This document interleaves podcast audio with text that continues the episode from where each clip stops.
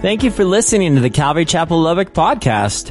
Our mission of teaching people to love God by showing them how much He loves us starts right now.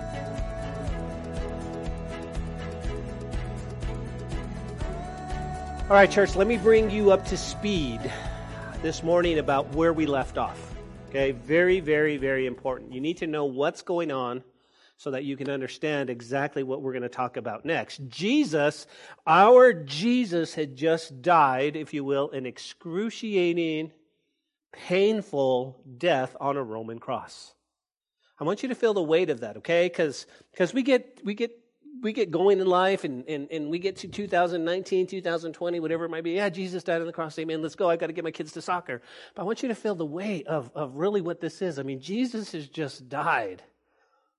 And he just died this excruciating, painful death on a cross. That's kind of where we left him. Now, let me backtrack just a little bit so you feel the weight of this.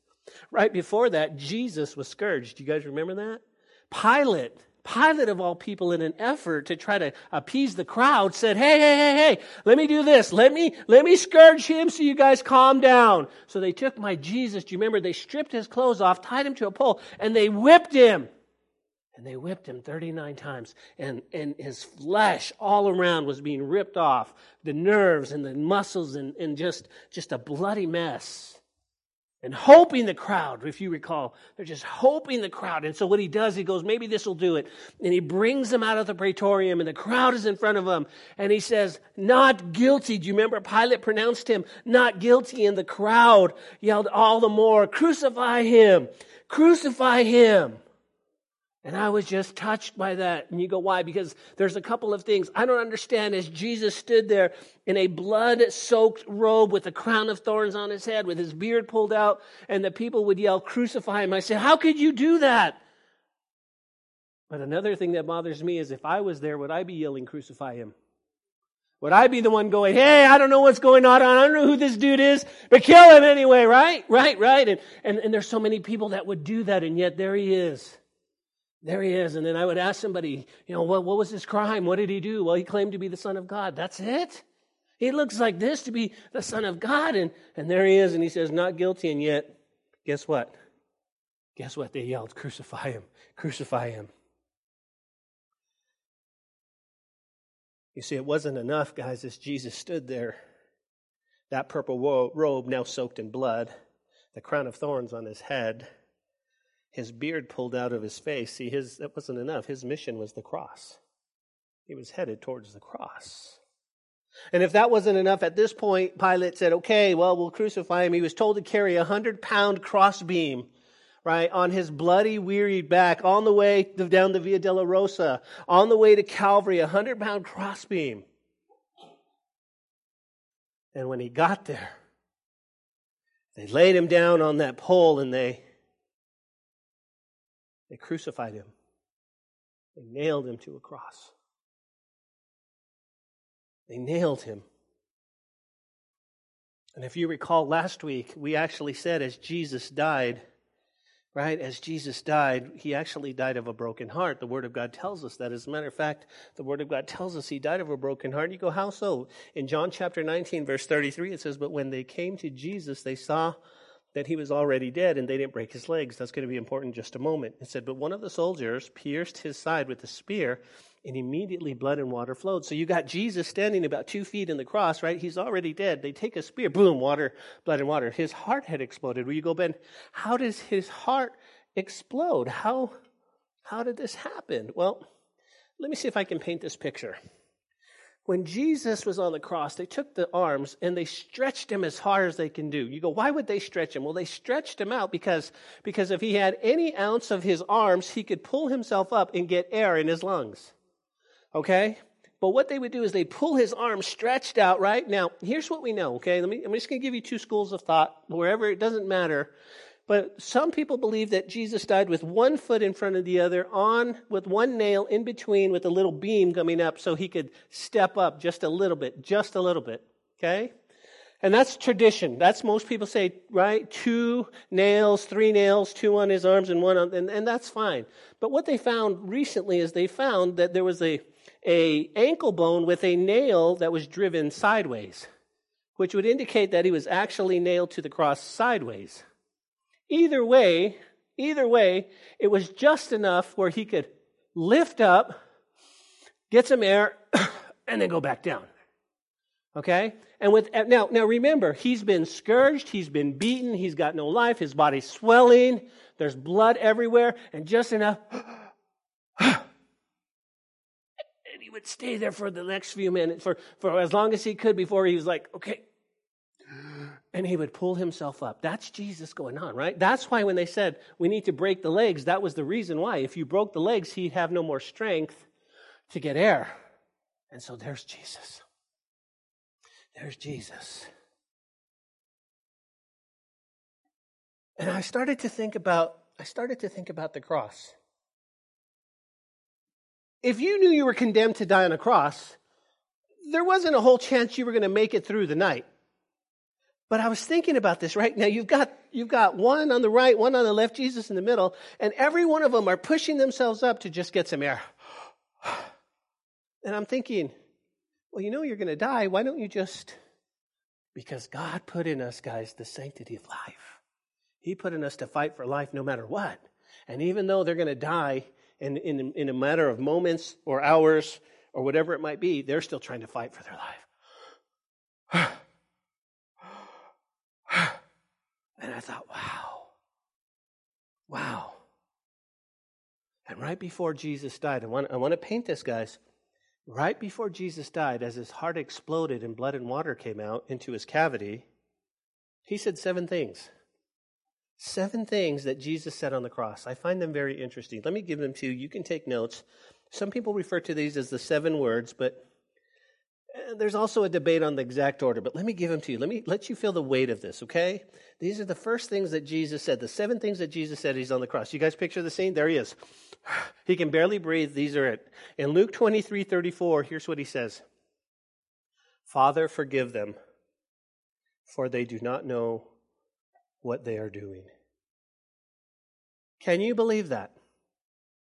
Father, that. Uh, oh, time out. Time out. Are you telling me my Jesus is on the cross? He's beaten to an inch of his life. He's nailed to a cross. And what he says, he's thinking about me? He's thinking about you? You got to know he's God. Why, church? Because if that was you on the cross, if that was me on the cross, I'm not asking for your forgiveness. I'm calling down angels to, to toast y'all. You know what I'm talking about? I'm like, God, kill them all. Not God. He says, Father, forgive them.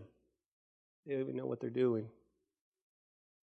And then the second thing he says, guys, is found in Luke 23 and 43. And he's talking to the, the one thief on the cross. And he says, Truly I say to you, today you will be with me in paradise. Wow. Wow. And then, just in a beautiful effort in John chapter 19, 26 and 27, remember, he says, Woman, talking to his mother, behold your son. And he said to the disciple, Behold your mother. Do you guys realize the implication of that? He just told his mom goodbye. He just told his mom goodbye. Mom, you're going to go live with him now. Take care of my mom.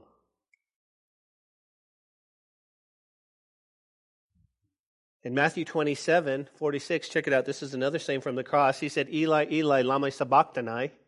Okay, he, he quoted that and it says, My God, my God, why have you forsaken me? He felt the weight of our sin crushing him on the cross, and he says, My God, my God. Do you realize that? You realize, um, um, let me, just, let me just give you a negative truth real quick, okay? Do you realize that up until this point, he was always saying, My Father? My Father?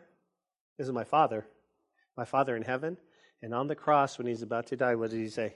My God, my God. Truly God and truly man. You go, what else did he say? Well, you guys know this. John 19 and 28, he said, I'm thirsty, showing his humanity. And then in John 29 30, he said, It is finished. Now, I love that. Why? Because he doesn't say it's partially finished. Now, it's halfway done. Now, you got to do the other part. You got to do your part, okay? You got to be good. Be good for goodness sake. No, he said, It is finished. Done. It's completed at the cross. And then he says in Luke 23 46, Father, Into your hands I commit my spirit. So all of these things he said at the cross, right? And at that point, Jesus died. Well, what happened when Jesus died? Well, the one thing we discovered last week, if you recall, the temple, okay, the veil at the temple. Picture this. The veil, guys, is six inches thick and it hangs from top to bottom. And the Bible says that when Jesus died, well, some things happened. You go, what are they? Well, over in Matthew's Gospel, chapter 27 and verse 51, it says, Then behold, the veil of the temple was torn in two from top to bottom, and the earth quaked, and the rocks were split. So Jesus dies, and there's this huge earthquake. Wait, that's a coincidence, is it? Is it? Can you imagine if you didn't know what was going on in Jerusalem and there you are at 3 o'clock in the afternoon? You go, Whoa, did you feel that? That was heavy. I felt. And then the Bible says this, check it out. In Luke 23 45, then the sun was darkened and the veil of the temple was torn in two. So now all of a sudden everything gets dark. Everything gets dark. And you go, Ben, what was the implication? Guys, grab that, grab that. What was the implication? Here's what he was saying, man. Listen, first of all, number one, the God that created everything in us, we were now nailing to a cross. And he had just died. The earth shook and trembled. Even creation knew the power and the extent of the Lord's death. Even creation knew. But then something miraculous happened. The temple veil went zoom. We go, what does that mean? What does that mean? The most glorious thing ever. You go, what does it mean? Here's what I want you to see. It means, guys, it means it was separating the Holy of Holies from the rest of the world in the temple. And it showed from top to bottom. I mean, God did it, right? Because if I was going to tear something, it'd probably be from the bottom, but I'm not going to tear anything that's six inches thick. God did this. You go, what does it mean, Ben? It means that we have access to God now. You go, what do you mean? We have access to God, guys. It signified something so amazing. In Hebrews chapter 10, verse 20, jot this down. By his death, Jesus opened a new life giving way through the curtain of the Most High. This is a new life, right? This is a new life. It was just, it was so amazing. As a matter of fact, guys, it gave us access to the Lord. It gave us access. We no longer had to go, listen to me, through religious rituals or routines anymore. We had access to God. I mean, that, and, and, and doesn't, come on, come on, let's be serious. Doesn't that blow your mind? Why? Because we can't get close to, to people here on earth and God says, no, come on in. I'm giving you, I'm granting you access. Like, like we can't just go up to the president, right? We just can't. I mean, they'll, they'll tackle you, right? Hey, I need to talk to Mr. Trump. you know? If it, okay, okay, so it's not even the president, but what about somebody famous? I mean, if there's just somebody famous, they're still like, hey, hey, hey, everybody back up, everybody, uh-uh, let him through, let him through. And you're like, hey, I just want to, I just want to talk to him. I just want to talk to him. I mean, it's hard to get grant access, but with God, He says, listen, here's what that means. You can talk to God. You can, t- you can, t- you can talk to God. Yeah. Yeah. You go, what else does it happen? What else happened? Go, you realize something amazing happened? As a result of Jesus dying, temple veil going in two, according to Acts chapter 6, verse 7, it says, Then the word of God prospered. The number of disciples in Jerusalem increased dramatically, and it says, Not least, a great many priests submitted themselves to the faith. You go, what happened? The religious dudes got saved. Isn't that a blessing? Can I get an amen? Isn't it awesome when religious people get saved? Man, isn't it awesome? Why? Because sometimes they're so caught up in religion, they're so caught up in, in how they were brought up, and then they see the light, and it's like, I remember being a religious dude. I wasn't a very good one, but I remember being religious. And listen, and, and I and this this is the honest truth. I mean, I mean, we were taught this is the religion we stay in. This is this is the road you. This is your lane, and you don't get off that lane. And all the people that are like you are going to be in heaven. Everybody else is not. I mean, that's just the stuff they teach us, but I'm going to, I'm going to share that in just a little bit with you, okay? So we know that the, there it is. Jesus died, and, and, and God died. And Jesus died on the cross. Now, what do you think they want to happen, right? They don't want to leave him on the cross. They need to bury him. They need to bury him as soon as possible. You go, why? Everybody say, why? because it was the Sabbath. You go, yeah, I remember that. But it was also the first day of unleavened bread. Okay, so it's kind of, it's called a high Saturday. It's called a high Sabbath. It means they had to get Jesus off the cross. Now remember, he died at 3 o'clock, right? Sabbath starts at 6. We got to hurry. We got to get him off the cross. Okay, we got to do something because we don't want him on the cross. Cursed is the man who hangs on the tree, Deuteronomy says. We got to get him off. So what do we do? And, and, and again, that's what we're going to find out. They want to get him, they want to get him, and they want to get him. Now, let me tell you where we're going this morning, okay? Jesus has died, and the portion that we're going to cover, guys, we're going to talk about his burial for just a little bit. Okay? We're going to talk about that for just a moment on his glorious, on his way to the glorious resurrection. But I wanted to bring up where we were because I want to see what's going to happen next. Okay? We're going to look at some application for our lives. Here's why. In verses 38 through 42, if you just read it, you go, what, how can I apply this? How, how am I going to take this to my job tomorrow? What am I, what, what am some of the stuff I'm struggling with? But I want to show you that we can apply it both spiritually, stay with me, and then physically in the end. Spiritually and physically. You with me? Give me an amen if you're with me. Okay, let's go. Let's jump in. I want to introduce you this morning to some people, some key people who are on the same journey just like us.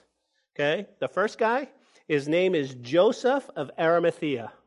Joseph of Arimathea, okay? Arimathea was about 20 miles from Jerusalem. That's where he lived. He's coming in for the Passover. Now, what do we know about Joseph? Let's pick it up in verse 38. It says, After this. After what, Ben? After Jesus has died, it's about 3 p.m., and Joseph realizes that Jesus must be buried. After this, Joseph from Arimathea, look at it, guys, being a disciple of Jesus, but secretly, for fear of the Jews, he asked Pilate what, that he might take away the body of Jesus, and Pilate gave him permission. So he came and took the body of Jesus. May I introduce you to Joseph? What does he do? First and foremost, guess what we learn about him? He goes to Pilate and he says, I need the body. The Sabbath is coming. It's the first day of unleavened bread. Let's go. Let's go. I need the body. Okay? That's who he is. That's what he's doing. Now, let me tell you what we know about Joseph. You ready? Let's get some let's get some application. He's on a journey with Jesus. It's a little bit different than our journey. Why? Because listen, the Bible says that he's a disciple of Jesus. It says he's a disciple. Okay? He's not just a follower from afar. He's not just kind of going, hey, I've heard about this Jesus. The Bible says he was a disciple of Jesus. But the problem is, is the next line. You go, what does that mean? It says that he was a disciple of Jesus, but nobody knew about it because he feared the Jews. Feared the Jews. You go, what does the fear of the Jews mean? Well, there's a there's a little um, title for it. It's called Judeophobia, and it's fear of the Jews. You go, what do you mean? The Jews or the religious establishment, guys, was so strong, okay? The power or so called power behind the religion, the Jewish religion, was very, very strong that you just didn't mess with it, okay? And many people would dare not break it. You didn't want to go against them. Why? Let me just play, let me see if I can paint this as because you would get kicked out of church. You would get kicked out of the synagogue. You would say they would they would banish you from Jerusalem. You couldn't go to the three feasts you were supposed to. I mean, it was a big deal. Okay, so so Joseph of Arimathea has some fears. Okay, he's on this journey. He's a disciple, but he has some fears. Man, he's got some things in his heart. Man, he's got some issues that he's dealing with. You go, well, who was he? Who was he? Well, what we learned, guys, is that Joseph of Arimathea was actually part of the Sanhedrin. You remember the Sanhedrin? These are the 70 dudes that actually said, crucify him, get him crucified. Okay, we talked about the six trials, right? But he was the only dude that stood up and said, no, no, no, no, that's not right. Let's not do this. Joseph, he was a disciple. He's going, wait, wait, wait, we, have, we can't condemn him. 69 dudes are going, seriously? He's like, what? And that's Joseph. That's Joseph. He opposed the council's decision, but in fact, he was a secret follower of Jesus. We know that according to Matthew, Jesus was, or Joseph was a wealthy man. Okay. And we don't know where he, the source of his wealth was, but we know he was wealthy. And the Bible refers to him as good and upright. So he's a good and upright, wealthy man. We know he has a tomb and we know he wants the body. Okay?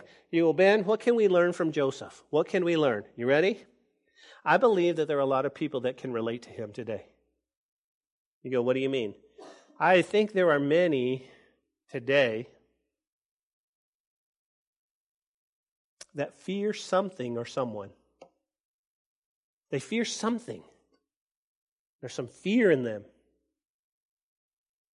And, and here's the thing they may or may not even be a, a, a believer. They may or may not be a believer, but they, they're not following Jesus because of fear. They're not really, they're not really, well, nobody knows.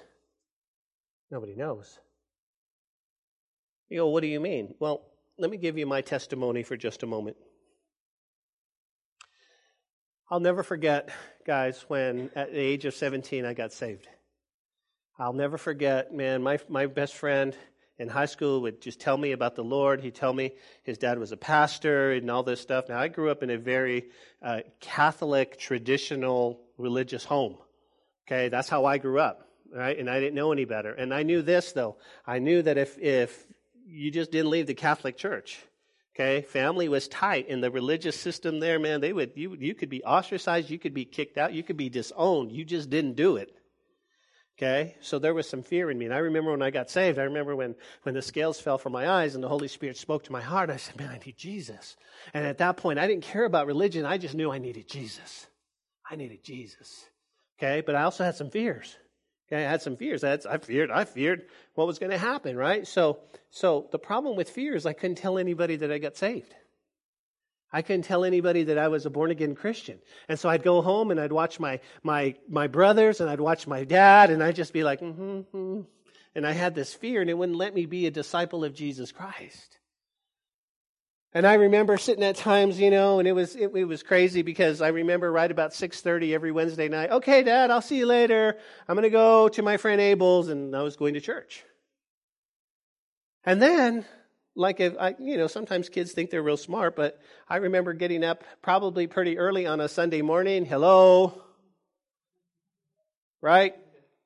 Teenagers don't get up early on Sunday morning unless they're born again, saved, and really fired up for God. But anyways, that's that was me.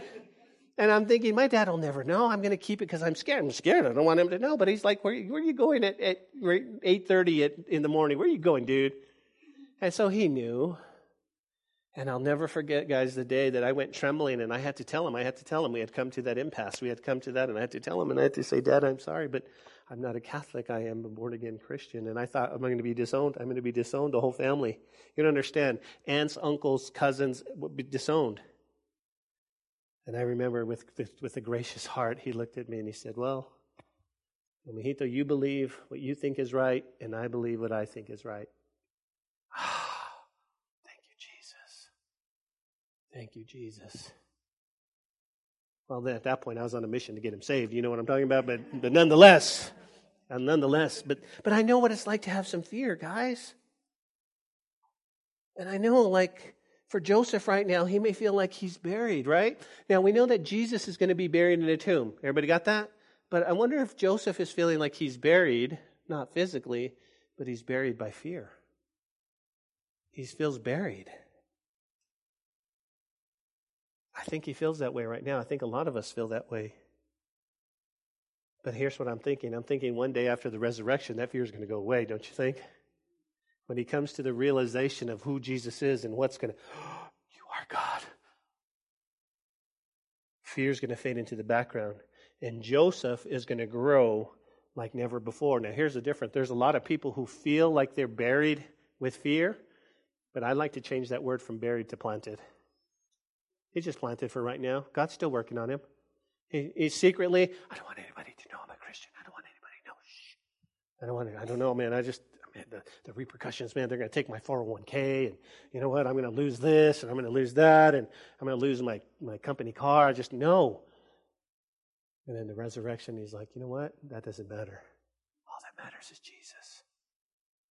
That's Joseph. Anybody can relate? I, I believe that there are a lot of people that relate. There's a lot of fear in them a fear of the unknown. Something is holding them back from fully jumping in. Something, some sort of fear. Joseph feels, like a lot of people, he feels buried with fear, but in fact, he's planted, and Jesus is about to water that plant. Who's the next fella?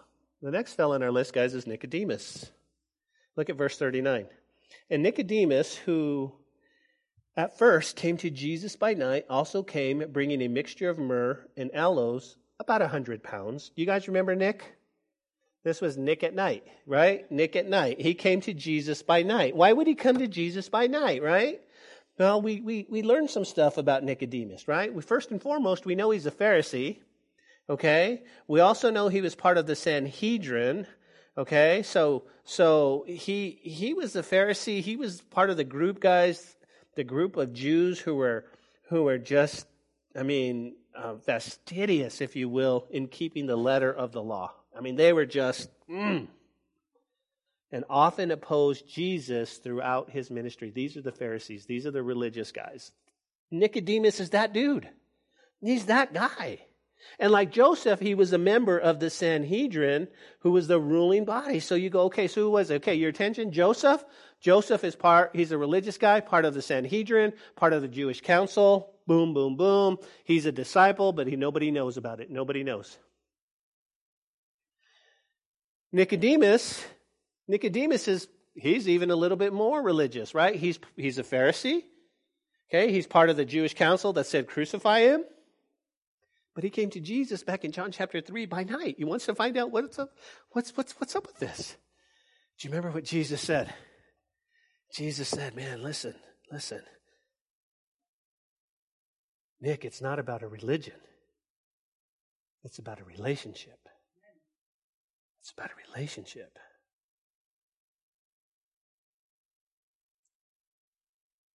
They were both followers of Jesus. They were both followers of Jesus, guys, and a limited account, a limited account of John's gospel leaves us kind of many questions. What happened to Nicodemus? And it would appear that Nicodemus may have had a similar, you know, had have been similar to Joseph and Arimathea, and perhaps he too was a disciple. I'm pretty sure you know, when you spoke to Joe. Here, here's what I know. Here's what I know. Everybody who met Jesus for real were changed. When he came to Jesus by night, Jesus spoke to him, boom. We don't know what happened. The Bible doesn't say. John doesn't say. But I believe that, that they were, I mean, they were, I think they were both disciples, but they hadn't really mustered the courage, if you will, to declare his faith openly. Ever been there? Ever been there where you're just like, oh, I'll never forget, I was sitting on the couch one day. I think I was probably 18 years old, 19 years old, and my brothers had always been my biggest heroes and everything. And, and I remember my older brother. He doesn't know this, but my older brother looked at me, and it was it was the time of the Jesus movement, right? People were getting born again, and my brother looked at me and he goes, "Are you born again?" And I just freaked out. I was like, uh, "No," you know, I was just scared. I just, I mean, I, you know, and and I remember feeling just like this. I just didn't have the courage to say yes at that point. Because people can be intimidating, don't you think? But I think we can relate with Nick. You see, Nick's not afraid. Nick went to Jesus by night. He, he wanted to see what's up. But I think with Nick, life isn't easy at times. And I think for us, it's easy to feel overwhelmed. It's easy to feel like you're buried.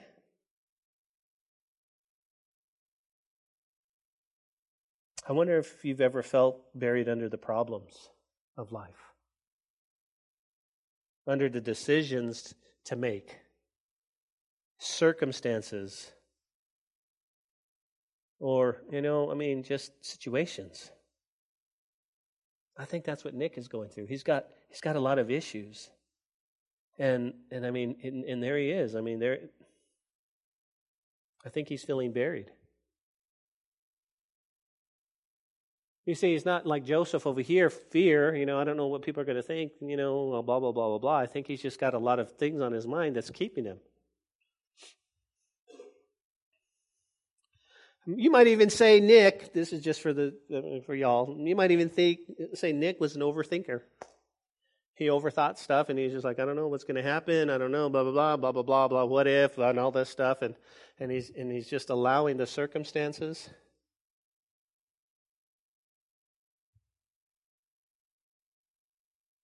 But I believe Nick guys, was not buried in circumstances, but he was planted for growth. I think Nick later on became a great leader for the Lord. A great leader. Now, here's what we know we don't know a whole lot. There's not a whole lot of sources outside the Bible. We know that unreliable, but there is something called the Gospel of Nicodemus, believe it or not, as well as other apocryphal books. But they indicate that Nicodemus actually, check this out, lost his position as a Pharisee. Stands to reason, don't you agree? If you become a disciple, you lose your, your, your standing as a Pharisee. He was actually kicked off the Sanhedrin and eventually banished from Jerusalem by the hostile Jews. Doesn't that make sense?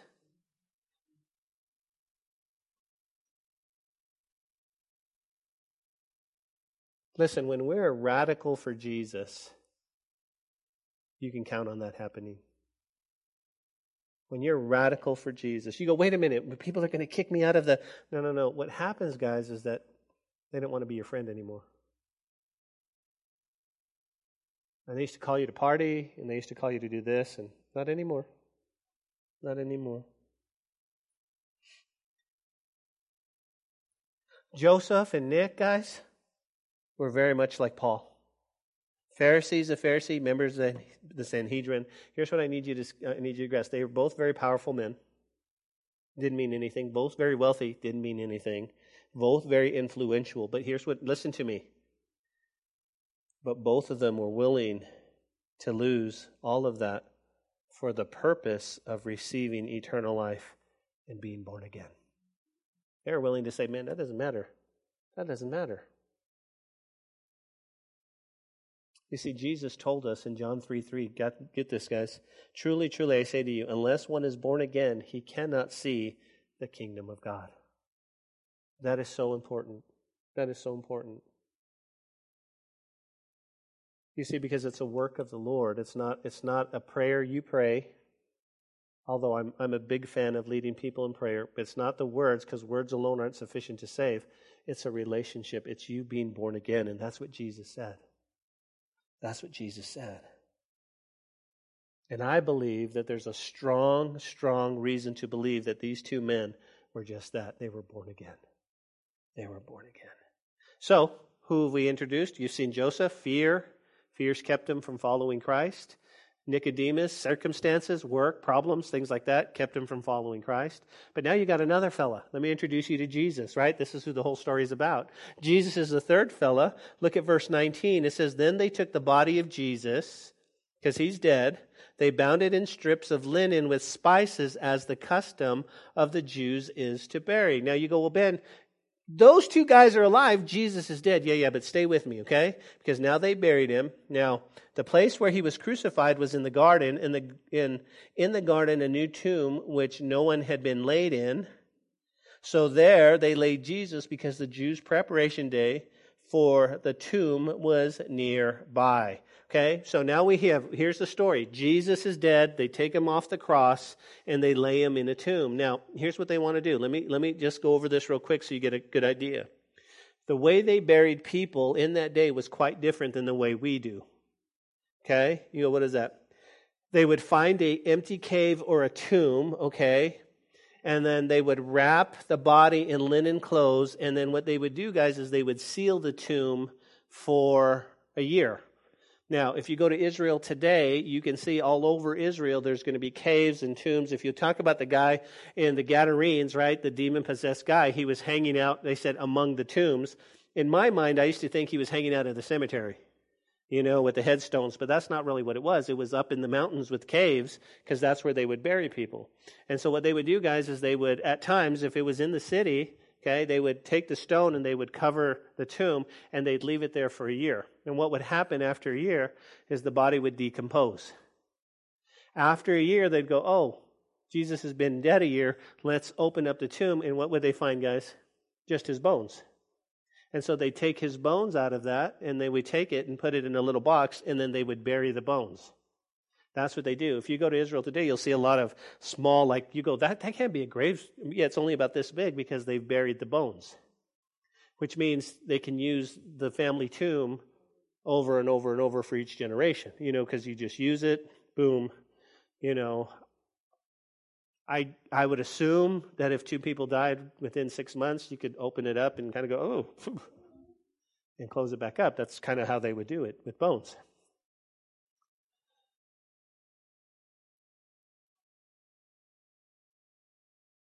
The thing about it is this He told the disciples, guys, that he would rise again. He told them, hey, by the way, I'm going to die. I'm going to be handed over, but I'm going to rise again. Y'all with me? And everybody goes, Amen, but they didn't believe. Why? I don't think they really believe it because they took hold and they sought to bury him in the traditional way. Right? Here comes, here comes Nicodemus with, with all the spices and they want to make sure that the body's going to decompose. He's like, listen, if you really believed that he was going to raise in three days, you'd be like, all right, just leave him there. Wouldn't you? Wouldn't you? Here's what happens. What happens? Stay. Here's what happens. Right. Sometimes when God does something amazing in our lives, like like the resurrection, something like like He says something amazing, then sometimes when we don't see it, our faith kicks out, and we go back to just the natural. I don't know. What do you think? Well, Jesus said it. I know He said it, but I don't know. I haven't seen it. Huh. No, he said, I'm going to raise. We got to have faith. We got to have faith. See, he told them, right? He told them. Now, listen, in three weeks, in three weeks, we're going to celebrate that resurrection. We're going to celebrate him coming out of the grave. Why? Because we know that our God's not buried, is he? He's simply planted for three days. Right? He's simply planted for three days. He will rise and the resurrection will be awesome. But here's what you need to learn about the resurrection. I don't know if you get this, okay?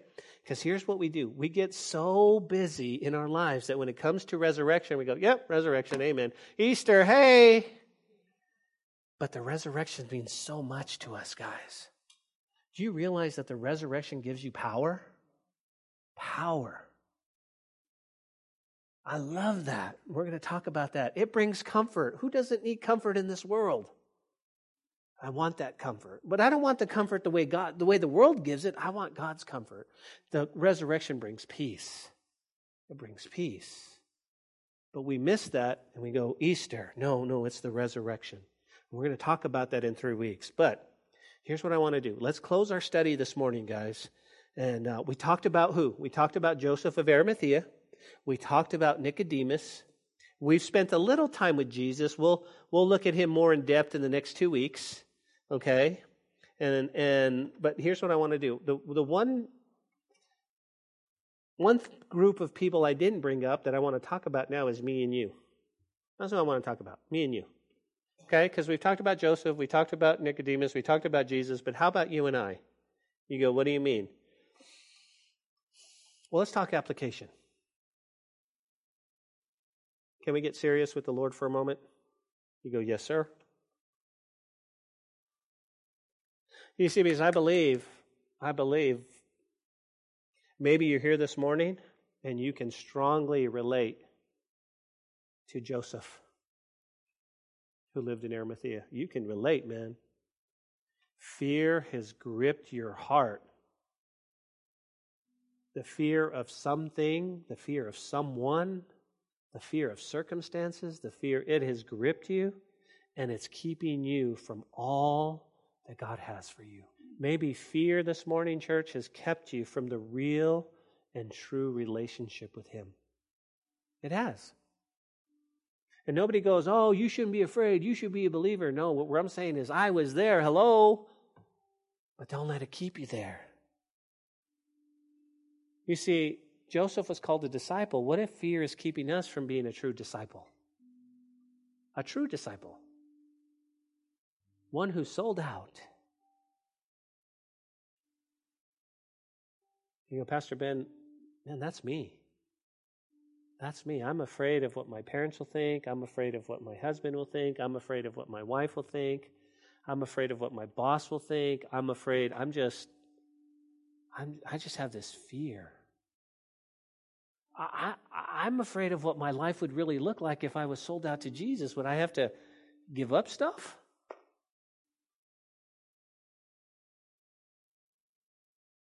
and fear's got you. And fear's got you. Or, or, maybe you're not, you go, Ben, that, that's not me. That's not me. I'm not, I'm not afraid of anything. I don't have that fear. Maybe you're like Nick. Maybe you can relate to Nick, man. And you're more like Nick. And here's the problem circumstances. Circumstances have kept you. Something's going on. Circumstances. Concerns. Oh, man, I don't know. I just, I'll tell you what keeps us from Jesus problems. We got problems. I think of problems, man. I think I think of problems in, in even in the marriage, right? Because I've I've had ladies come up to me and go, Man, I just pray my husband would be a believer. I just pray, I just I'm tired of going to church alone. And then the husband gets saved and he gets radical for Jesus. And I have the same complaint from the woman going, He's too radical for Jesus. well, you wanted him to get saved? Yeah, but not that saved. well, what kind of saved did you want? You want somebody who's going to love Jesus more than you? Well, no, because there's problems. There's problems. There's prob- there's circumstances. Nick is going, man, I just I don't know, man, I don't know. And then, I mean, Nick, religion, religion's another thing. Being being caught with the, the circumstances of religion. Oh, what, am I, what are people going to say if I get saved? What are people going to say if I really follow Jesus? Man, I just don't know. I just don't know. I mean, seriously, what about this? Work. Work will always keep you. Because you know how it is. You know how it is. I give my life to Jesus. I follow Jesus. Really? You got to start working Sundays now. What? That wasn't in the contract. Yes, it is now. You keep your job, right? And you're just like, oh, man. And that's how the enemy works. And maybe you feel like Nick this morning. Maybe you feel like Nick. But let me say this after the resurrection, after Jesus resurrected, Joseph's fear, it was gone. He's like, I don't care. Bury him in my tomb. Yeah, I'm a disciple. Nicodemus, yeah. You know what? I'm going to be a follower of Jesus. Oh, I'm being kicked out of the Pharisees? All right. I'm going to follow Jesus. I'm going to follow Jesus. One more. Jesus died physically. Put in, he's put in a tomb right now, okay? There are two types of people in this world. Two types. You ready? Those that are buried and those that are planted. Pastor, will you confuse me? No, no, no. Here's the thing. If you know Jesus, you're just planted. Because one day you're going to take your final breath here and we're going to put you in the ground and we're going to mourn and we're going to say, okay, but we're not going to bury you, we're going to just plant you. Because the Bible tells me that what? At a twinkling of an eye, you're going to hear the trumpet of God and you're going to be resurrected. You see, that's not buried. Buried is when you stay there. Okay? You ever have the little um, fourth grade? You ever have the little fourth grade where you have to put a bean inside the, the thing and you have to bury your bean and, and water it and see if it grew? I haven't grown any beans since then. I mean, there's just, there's, they just don't grow, you know? And we were poor, so we had to eat all the pinto beans. We couldn't be, we couldn't be like burying them. If you know Jesus, guys, you're not buried, but you're planted. And in that day, all of your loved ones who are planted are coming out. Coming out of the grave and you're going to see them again. Isn't that a glorious hope? And you don't have to be, listen to me, you don't have to be afraid of death when you're planted.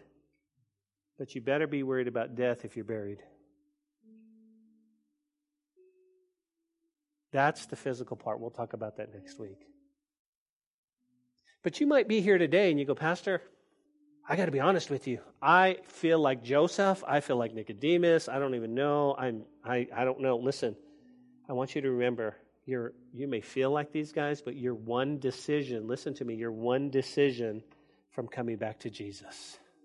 You're one decision away from a mature walk with God. You're one decision. You have to make that decision. You go, Pastor, what do I have to do? In a moment, I'm going to give you an opportunity. You go, what's that? I'm just going to give you an opportunity to say yes to Jesus. Okay? Listen to me closely. I'm not asking you to believe in a bunch of Bible stories. I'm asking you to get born again. And only God does that. I'm just the invitee. And I want to invite you into the family of God. You won't regret it. You go, Pastor, what do I have to do? Well, in a moment, I'm going to ask you to just simply lift up your hand. If God is moving in your heart, you can feel Him. Not my words, His. And I'm just asking you to lift your hand. Pastor, why do I have to lift my hand? Why? I mean, people will see me. No, and, and it doesn't matter what people say. This is between you and God, and this is when you make a real commitment with Jesus, and you say yes to Him. Well, what happens if I raise my hand? I'll acknowledge you. I say, God bless you. God bless you, ma'am. God bless you. I see you. I just want to acknowledge you. Then I'll pray for you. And then we have our pastors going to just, just pray with you and give you a Bible and encourage you and get you plugged in. It's between you and the Lord. Do I have to join your church? You don't have to join our church. We don't even have membership. This is between you and God. That's the most important thing a relationship between you and Him. If you're here today and you're full of fear, give it to Him. If you're here today and circumstances have keeping you from, from a, a, full relationship with Him, give it to Him. If you're here today and you've never given your life to God, I'd encourage you today, simply lift up your hand. Will you pray with me? Father, we thank you today for your great love. We thank you for your Holy Spirit. We thank you for your love. And God, today, we ask that you would just continue to move graciously and mightily Father, there might be somebody here today that's buried, God, but, but now you're going to water that. You're going to water that heart, and they're going to grow, and they're going to resurrect. And I pray that it's a work of you, Lord, not me. That's why we're here, God, to honor and glorify you. With every eye closed and every head bowed, is there any of you here today that says, Pastor, you were talking to me? And I really, I just, I just want a relationship with God. That's all I want. And I would ask that you would pray for me. If that's you, would you just lift up your hand? Would you say, Pastor, pray for me? And I'll acknowledge you, and then we'll pray for you. Don't worry, we won't. We're not going to bring you up front and parade you. We're just going to, we're just going to love on you. So right now, in the quietness of your heart, would you just lift your hand and say, Ben, pray for me? I want Jesus today. Would you do that right now? If God is speaking to you, this between you and the Lord. All you have to do is just lift up your hand. And say, right now, I want Jesus. Would you just lift up your hand and say yes? Is there anybody here? Anybody this morning with the sound of my voice? Lord, thank you so much. Thank you for your great love. Thank you that you save us. Thank you for this message. We love you. It's in your name we pray. Amen. Hey, this is Pastor Josh. I hope this message has encouraged you in your walk with Jesus. If it has, we would love to hear your story of how it has impacted you, or especially if you responded to the invitation to receive Jesus into your heart as your Lord and Savior. To get in touch or to receive more information, please contact us by phone at 806 799 2227 or send an email to calvarylubbock at hotmail.com. Again, that phone number is 806 799 2227. Also, if you want to partner with us financially to take the gospel to West Texas and the world, please click on the donate button on calvarychapellubbock.org. Thanks for listening to the podcast. May God richly bless you.